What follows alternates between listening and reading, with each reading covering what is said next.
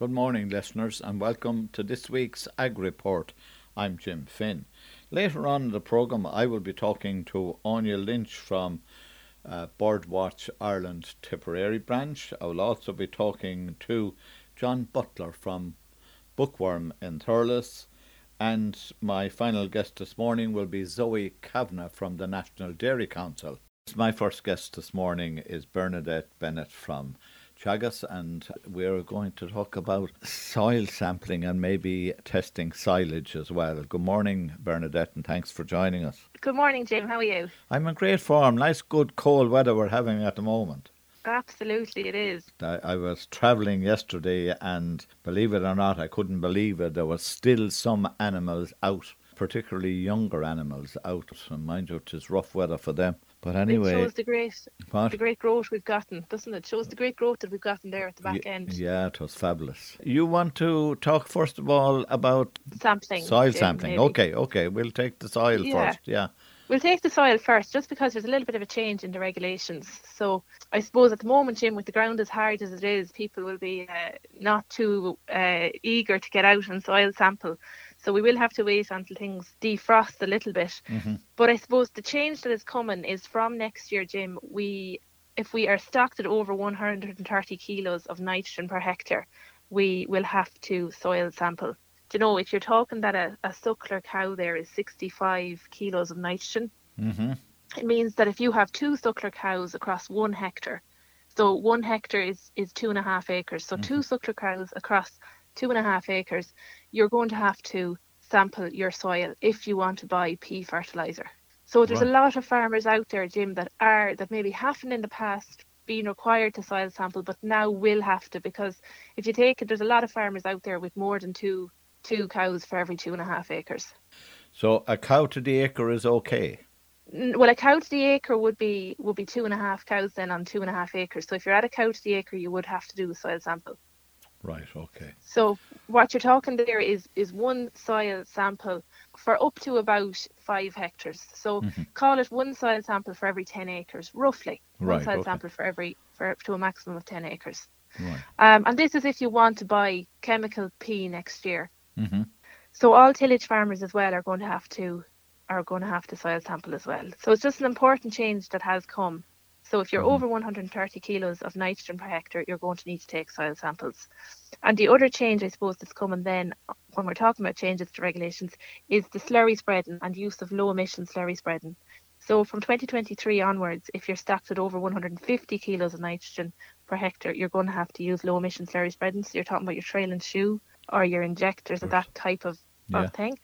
And from 2025, so the rule is coming that from 2025, if you're over 100 kilos of nitrogen per hectare, so really even if you're if you're more lowly stocked, you're going to have to get into the mindset that you're going to have to any slurry that's that needs to be spread is going to have to be spread with low emission slurry spreading equipment. You mentioned tillage farmers are going to have to test soil test. Yes. Uh, What's yes. the rationale there?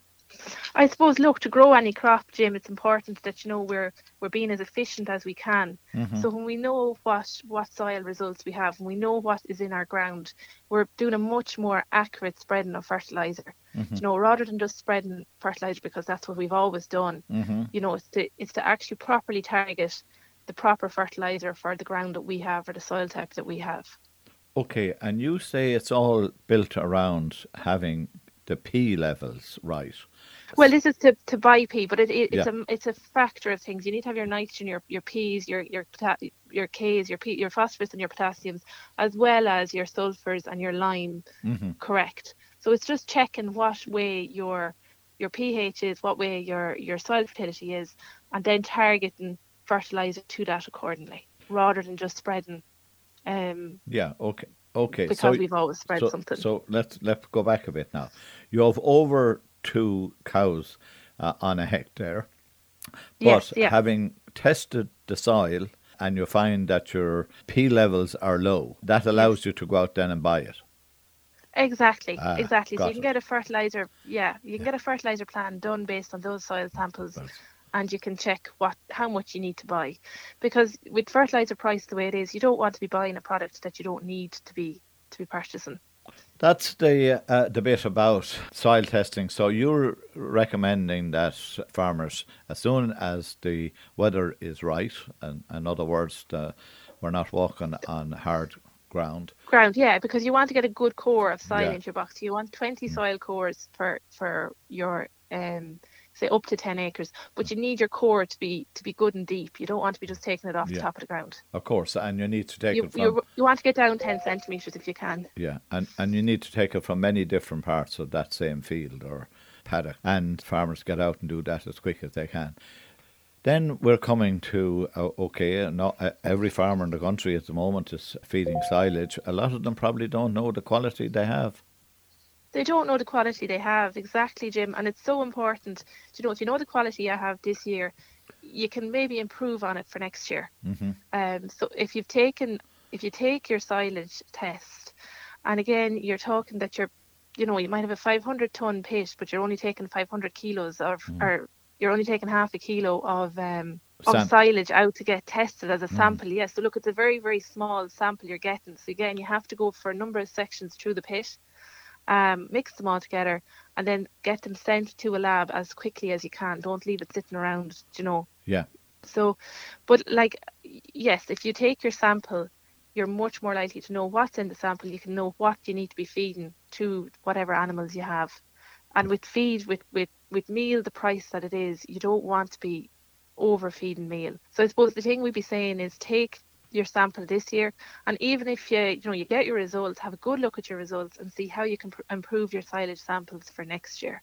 Right, and of course, as well as improving for next year, depending on the result you get back, you might be able to use less concentrates than you have been using it. So that's one of the incentives to go out, even though you haven't tested up to now, is to go out and do it.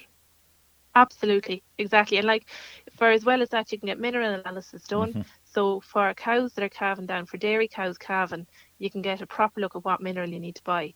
I hear very often, Jim, people saying, "Oh, I've no problem with um, milk fever or with head Mhm. cleanings or things like this." And then when you ask them, they might have six or seven cases out of a hundred cows, which means they do have a big problem. So really, when you have a hundred dairy cows, you should only really have one case of milk fever each year if you're having any more than that, you have a problem and you need to look at your silage, see what minerals are in your silage, see what dry cow mineral you're using, and hmm get a proper a proper screening done. Be- hmm you know, because it's a huge financial problem on farms. We're trying to get cows back in calf very quickly. So if they're if they're knocked off at the start of their their calving Mhm. down, it's going to follow through the lactation. Okay, well, look at we'll leave it there. Thank you very much for that this morning, Bernadette. And may I, on behalf of myself and the listeners, wish you and all your colleagues in Teagasc a very happy Christmas. Thank you very much, Jim. Likewise.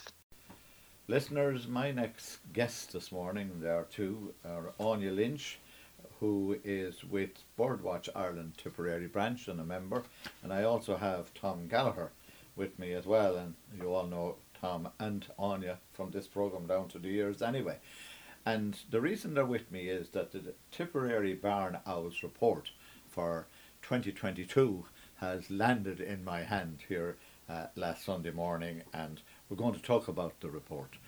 Uh, Anya, you're welcome. Thank you, Jim. Great to be here this Yeah, morning. Grand to have you dropping in here to my house on a very, very cold day. But anyway, Anya, uh, how important are reports like this? Uh, they, they provide information to us, Jim, on how um, birds like the barn owl um, are faring in our countryside. Um, myself and Tom and Liam Crow um, have been carrying out a project on barn owls, predominantly around the Thurles area, but we have extended further out from Tipperary as well. And um, this report gives us an insight into the health and the status um, of what is a red listed bird of conservation concern in Ireland due to low population numbers and the impact um, us humans have had on them uh, down through the centuries. The population is growing, I believe. That's correct, Jim. Yes, it is growing, and um, that's due in part to a new member of our small mammal fauna, which is the greater white-toothed shrew, which was discovered in Tipperary when they went looking at barn owl pellets. So, um, as some people may know, but for those who don't, barn owls, when they catch a prey, they eat only small mammals, really, sometimes birds, sometimes frogs. but they swallow it whole. Um, it sits in the stomach, um, and then they can't digest the hair, um, and the fur, and the bones, and they cough that back up in a thumb-sized pellet, and that's what we find at our barn owl roost site or a nest site.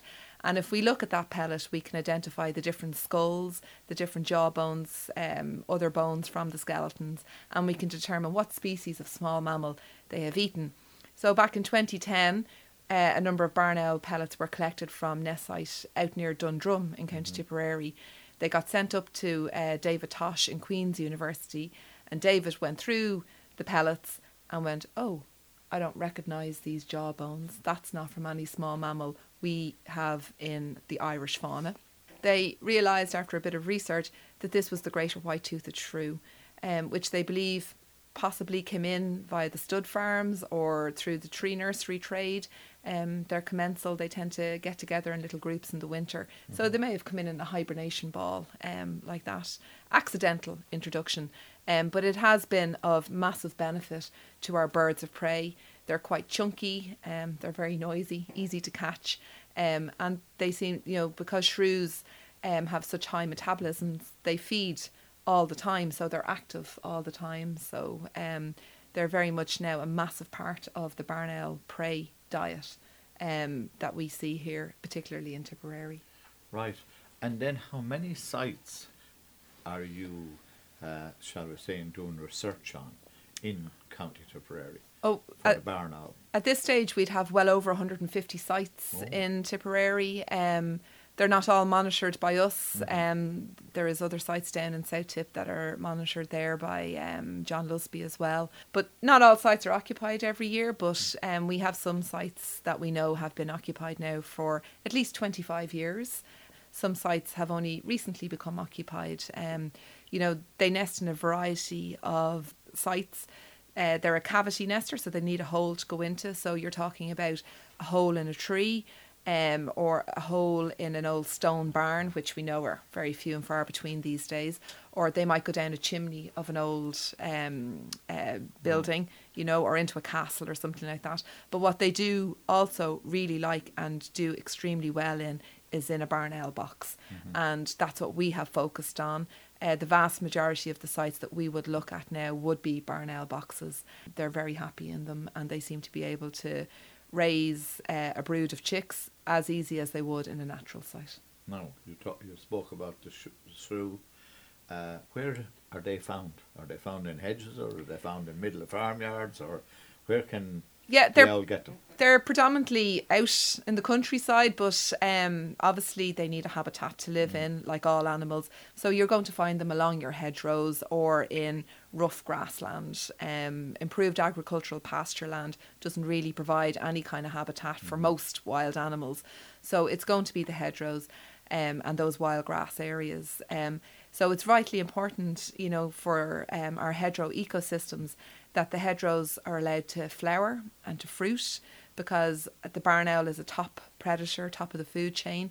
But the animals that they feed on require um, either other animals or seeds, um, you know, to feed upon. So we really need all that interconnectedness in that food chain to be there in order to provide food for everything within the food chain. So the hedgerows are very important. Vitally important. Um, you know, their management is so important for wildlife. You know, I, I would encourage any landowner out there to take stock of your hedgerows, to walk them in the springtime, note which hedgerows aren't flowering, and make sure that, you know, if you can at all, they're not cut that year, that they're let go for a couple of years without cutting, that you manage your hedgerows on a rotation basis. Obviously, you may need to breast behind an electric fence to keep your livestock in, but it's vitally important that our hedgerows provide food and shelter for our wild animals. And we do know that one of the biggest problems facing um, biodiversity, and you know, with the Citizens Assembly on biodiversity there recently been in the news, um, and you know, so much more people talking about nature. We do know that starvation is a massive problem for our wildlife, and it's because we're not letting these wild habitats produce the food that these animals need to survive. Okay, well, look at it, Anya. Thanks. We'll have a chat now with Tom. Great. Tom, following on there from what Anne has said, you know, how does the barn owl catch his prey? Well, you see, the barn owl is a very effective hunter, and it's equipped uh, to do that. Number one, it has silent flight. The outer primary feather has a comb, and when it flaps its wings, the wind doesn't make any sound as it leaves the wing. The tails of all the feathers then are um, tattered. They look tattered, and that also prevents any sound being made while the owl is flapping its wings. So, first of all, it has silent flight. Then, how does it catch the prey? Its sight. Its sight is two and a half times better than ours in the dark. In the dark, and then it's it has two discs on its face, and these discs have strong feathers in them, and they direct sound to their ears, and and it can actually they say it, can actually hear a mouse's heartbeat thirty feet away, because its hearing is ten times better than ours, and its hearing does not deteriorate with age. Right. But then how does it catch? They catch then when they hear the uh, when they hear the prey. If they he, if they may see it, but uh, often more often than not, it's hearing. Mm-hmm. So it, they come with their claws, their Yeah. big talons, they're needle sharp, mm-hmm. and they just come feet first down, and it's like a large cage, and they just ensnare the prey in their talons, Yeah. and that's the end of it. It's dead immediately. Mm-hmm. And then, if they're carrying it back to the young in the nest, they put it in their beak as they fly. But then, they, if they eat it themselves, they swallow it whole, mm-hmm. uh, head first, ob- for obvious reasons. Their claws won't be catching in the throat as it goes down. And that's how we find out, you see, that, that they, what they're eating. Mm-hmm. Because after two hours or so, they cough up a pellet, and in the pellet are the Right. bones and things, as Anya, as. Anya said. Now, in your in in the report, there are some beautiful photographs of these birds. Yes, yes. Now, normally speaking, the normal person, you know, listening to us this morning, will never see these birds. Probably not because they fly at night. But if you're driving along in a car and it's dark night and in the headlights you see a white bird flying over, you can be almost 100% certain that's a barn owl. They are the most gracious flyers of all. They're poetry in motion when they're flying. They're beautiful birds. And uh, anybody who has them or who has them for the first time in there, they're enthralled by these and they become enthusiastic and they just love them. But I mean, they are extremely effective hunters. And we had one farmer who had bay after bay of livestock food in his sheds. And when the barn owls moved in, he told us he did not have to lay any poison since they moved in. They are most effective in vermin control. Anya, following on there from Tom, one thing has struck me. You know, uh, you have to keep track of these birds. So I presume you have some f- sort of a tracking device. And is it a ring on their legs or what is it? Yeah, so um, I'm what's called a, a, licensed uh, ringer. So I've been trained and can inspect um, nest sites, uh, remove the chicks from the nest sites, and what we do is we put an individual ring onto uh, the chicks' legs. Um, we weigh them, we measure them, and we pop them back into the nest site. This is done when the adults are no longer roosting with the chicks because they stop roosting with the chicks once they get to be about 20 days old. So, yeah, and from that information, I know this year alone, we uh, ringed chicks um, near Templemore, and unfortunately, one of those chicks then was found dead on a road um, outside of Templetuohy. But we knew exactly how old that bird was and where it had come from.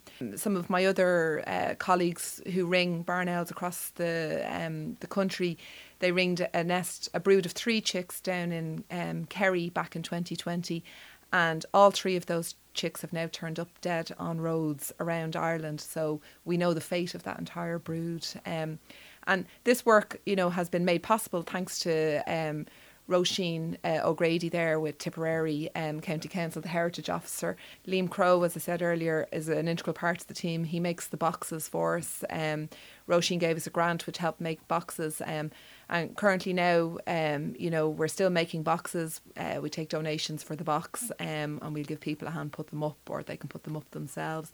And then all we ask is that we come back and we monitor that nest box the following year and every other year going forward, or they can get involved and tell us if they've seen any activity at a nest box. And once we have chicks there, we can go ring the chicks, and they become part of the nest box project for barn owls. Okay. Thank you ever so much, and a big happy Christmas to you, Anya, and to you, Tom. Thank, Thank you. you, Jim, and same to you. Listeners, during the week, I dropped into Bookworm and Thurles and met John Butler, the owner of the shop, and we're going to talk about best reads for Christmas with John. John, I'm in here in a lovely cold Monday morning with you. Uh, not my usual lovely warm studio to sit down and talk to somebody in, but look at uh, books still you know, people still buying books, aren't they? They do, yeah, they are, Jim. Thanks to God, because uh, I suppose we wouldn't be here um, if they didn't, and, and we always appreciate the support that we get locally and, and from across the, the, the county and that. And uh, books do make a great gift, you know, at this time of year. Books are a great gift any time of year for birthdays or, or whatever kind of occasion it might be. But I think particularly at Christmas, you know, it's the ideal gift for anybody of any age. Uh, people are often kind of racking their brains trying to think what they'll buy for somebody. And the great thing about a book is, you know, you can pick any subject under the sun and you'll find a book on it. And you don't necessarily know have to know exactly what the person that you're buying for is interested in or is, is into because you know, if you talk to a bookseller in a shop, they're usually able to recommend a good book and uh, something that might mightn't be, be be known. You know, that you mightn't have thought of. You know, we all you, you'll, you'll hear of all the big authors all the time, but there's lots and lots of books on practically every subject under the sun. So, um, yeah, no, we think books make the ideal Christmas gift. Okay, you uh, said that you could pick out a book for anybody. Mm. Okay, somebody comes into you today, tomorrow, or between now and Christmas what would you recommend? And we'd go through a, a list of books, okay. I presume. Yeah, John, well, yeah. what I'll do, I've, what I, will do is uh, picked out some um, maybe books of adult interest, and then we'll talk about children's books maybe after that. Yeah. And the great thing about books in this country, we have so many great authors and publishers. You know, the Irish book scene is very strong, and again this year there's some beautiful books. And just looking at a few we have there out in front of us, uh, John Creedon, who's well known from his radio work, he has produced a beautiful book called The Irish Folklore Treasury, which is based on the folklore, um, the, the, children's folklore commission, that the collection that was done over years and years ago, and where they asked children, this is back in the 30s and 40s, they asked children to write down stories from their grandparents or an older neighbour or friend and these are recorded in the Folklore Commission. So John has taken stories from this and produced them in this lovely book, which has you know, there's stories from all over the country with nice illustrations throughout the book. And it's a book you could give anybody, man or woman of practically any age. Right. Because, yeah. you know, older people would be able to relate to some of the stories in it, and then younger people, you know, might open their eyes to see what life was like 100 years ago or more. So that's definitely one I'd recommend, uh, the Irish Folklore Treasury. Something which is not a million miles away from that, I suppose, is Manchán Magan's new book, L- Listen to the, the Land Speak. He wrote one called uh, 32 Word, Words for Field last year, which was more about language and, and how the Irish language has so many different expressions and words and phrases for diff- with, you know for different things in the in, in, mm-hmm. in around us. But this one is more about the myth and legend in the landscape. So he's talking about trees and uh, ancient trees and ancient bogs and ancient and the great rivers of Ireland and how you know the great myths and legends are woven into the landscape and the history of the landscape. It's a really interesting book, and again, you could give it to anyone. Um, you know, anyone who has an interest in in history or myth and legend, and again, age wouldn't matter. You know, you could give it to, to quite a young person or somebody older. So, listen to the land speak again. A beautifully produced little book. Okay, and you have an Irish Atlantic rainforest here. Yes, th- this kind of, I suppose, com- brings us into the area of, of climate change and and um, ecological damage, and you know things that are very topical at the moment, and things that are happening around us. And Eoghan Daltun, who wrote this book. Uh, a, number of years ago, he moved from Dublin, having lived abroad for a number of years, and bought a small holding down in West Cork and decided to rewild it. So he decided to let it come back to nature. And really try and see what would happen and how we could learn from it. And he has done that, and he's produced this book about his experience with this. It's, again, it's a fabulous book. Anyone with an interest in whether it's farming or landscape or rewilding or climate, it's a lovely book and very interesting, very easy to read. So he goes into how he did it, his own experience of it, and I'd have to recommend it. And some lovely pictures in it as well. Absolutely, yeah. yeah. You know, from yeah. his own the, the, the, landscape down in West Cork. Okay, there. you have a book here, Tommy Gorman, a man I met back in 1989 in Brussels, of all places. Yes, Tommy was out there as the RTÉ correspondent for a number of years. Um, we'll t- talk about a few biographies here and autobiographies. So this is Tommy's own story, covering his time in um, when he started out as a journalist in Sligo, and then going to Brussels for years, and then Northern Ireland RTÉ correspondent. And it's a very personal story. You know, it's yeah. not. You you might expect that this is you know a book about a journalist and, and the north and Brussels, which would be sound a bit dry, but it's actually a very personal story. He had his battle with illness, mm-hmm. and yeah, that is really interesting because he he he had to go to Sweden for treatment uh, the treatment for his type of cancer yes. wasn't available in Ireland, but now because of him, it is available in Ireland. So it's a very personal story and very well written, and I, one I'd recommend. Never better. It's called uh, oh, My Life in Our Times. One for the music people, the music here. fans, or yeah, you, or you don't even have to have an interest in music. Paul Brady, one of our greatest musicians, kind of covering from traditional into into rock and roll and you know one who is you know he, the people that are are referenced in this book as being fans of Paul Brady like Mark Knopfler, David Crosby, Eric Clapton, Bob Dylan, Bonnie Raitt, you know Paul Muldoon, like serious musicians there and poets. So he's so highly rated. And Paul has Tipperary connections with the Hanafins. So uh, again, you know, it's it's a great read for anyone with an interest in music or not. You know, a, a, a great story. Okay, another great story, one we're only after seeing a lot of on television, and that's Quinn. Yeah, I suppose a, a, bit infamous now at this stage. Sean Quinn's story. This book is was planned for a number of years, but I think because of legal questions, uh, the author held it off. So the author was the the, the, the producer of the recent or the narrator of the recent TV um, mm-hmm. series on on Sean Quinn, and I suppose most people would be familiar with his story and um, it's it is a bit of an eye opener how this man who started with nothing he was he called himself the dunce you know at home and uh, he started on a, on with a bit of a uh, small bit of land and but there was sand and gravel on the land so that's where he started from yeah. and you know he became Ireland's richest man and then blew it all. So, I mean, I suppose people can make their own decisions on him, but it's an interesting read, and I suppose an eye opener for anyone. You know, we think these people can never come down to earth, but these things can happen very fast, yeah. especially when they the higher they gamble. Go, the higher they go. Yeah, absolutely. Uh, the hard fall. the hard, fall. Uh, would the television series now affects the sales of that? Um, no, it actually probably helps it. Does yeah, it? yeah, yeah, because okay. people want to maybe read more about it, and oftentimes they feel with the, with the TV series they can never include everything. Um, so the book, there's more detail in the book. I see there's a quote from Sally Rooney with this next book you're giving me. Yes, this book has won the Irish Book of the Year. Um, so this is, I suppose, uh, an important book, and, and maybe one you would give to a serious reader or somebody who's interested in current affairs. And really, it's about the refugee part of the refugee crisis. This uh, author covers Sally Hayden is her name.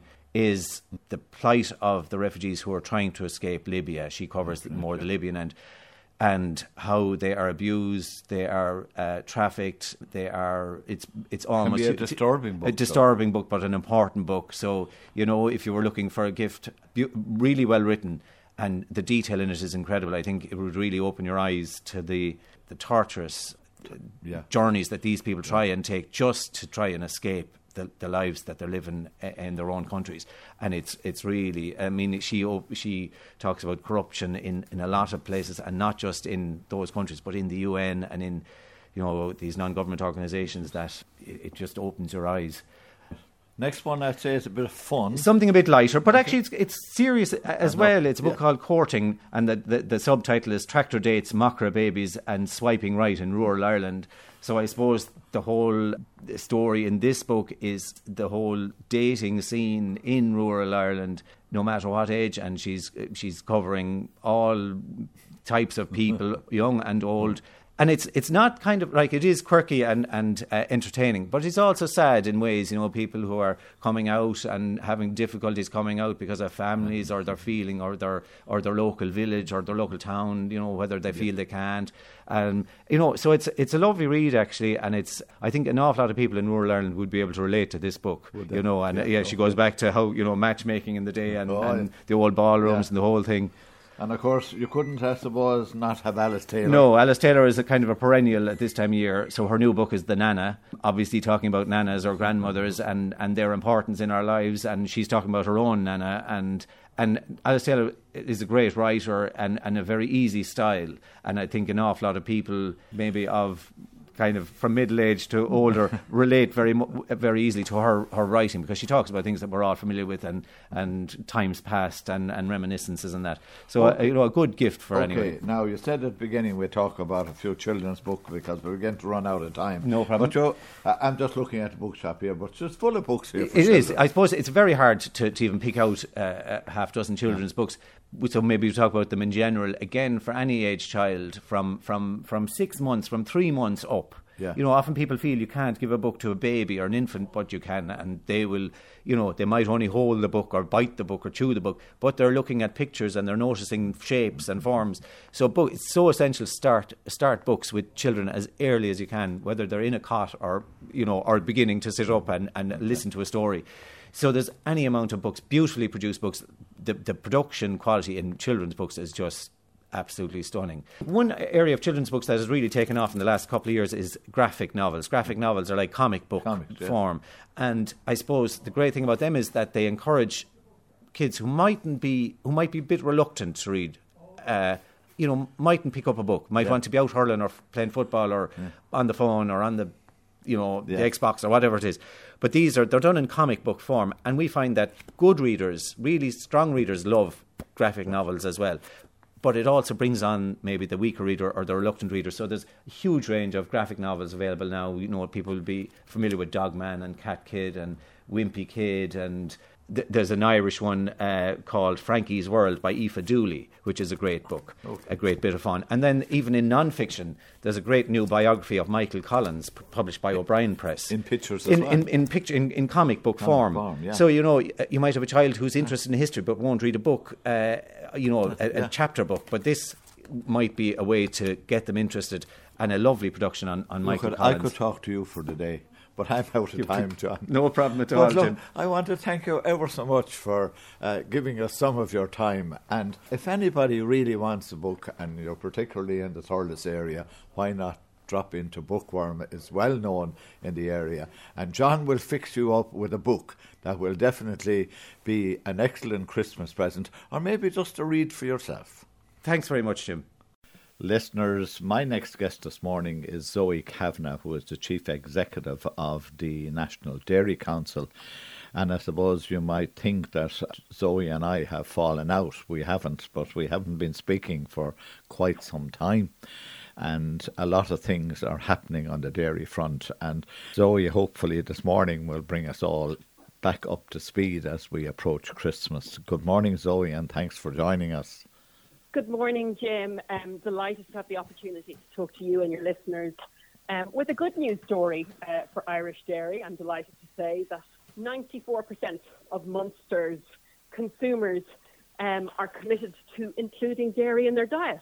And what's even more encouraging is 84% of them um, are including it because they recognise it's healthy and um, understand its nutritional benefits.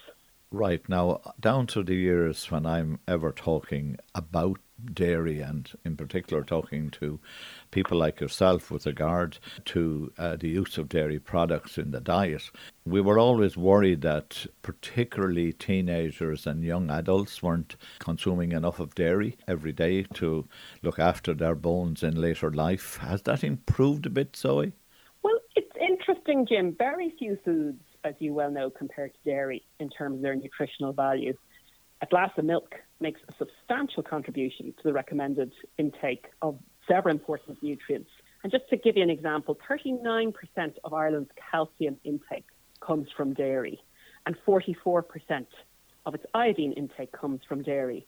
And so we know it's highly nutritious, and the dietary guidelines recommend three portions of dairy a day, or up to five, actually, if you're a growing teenager.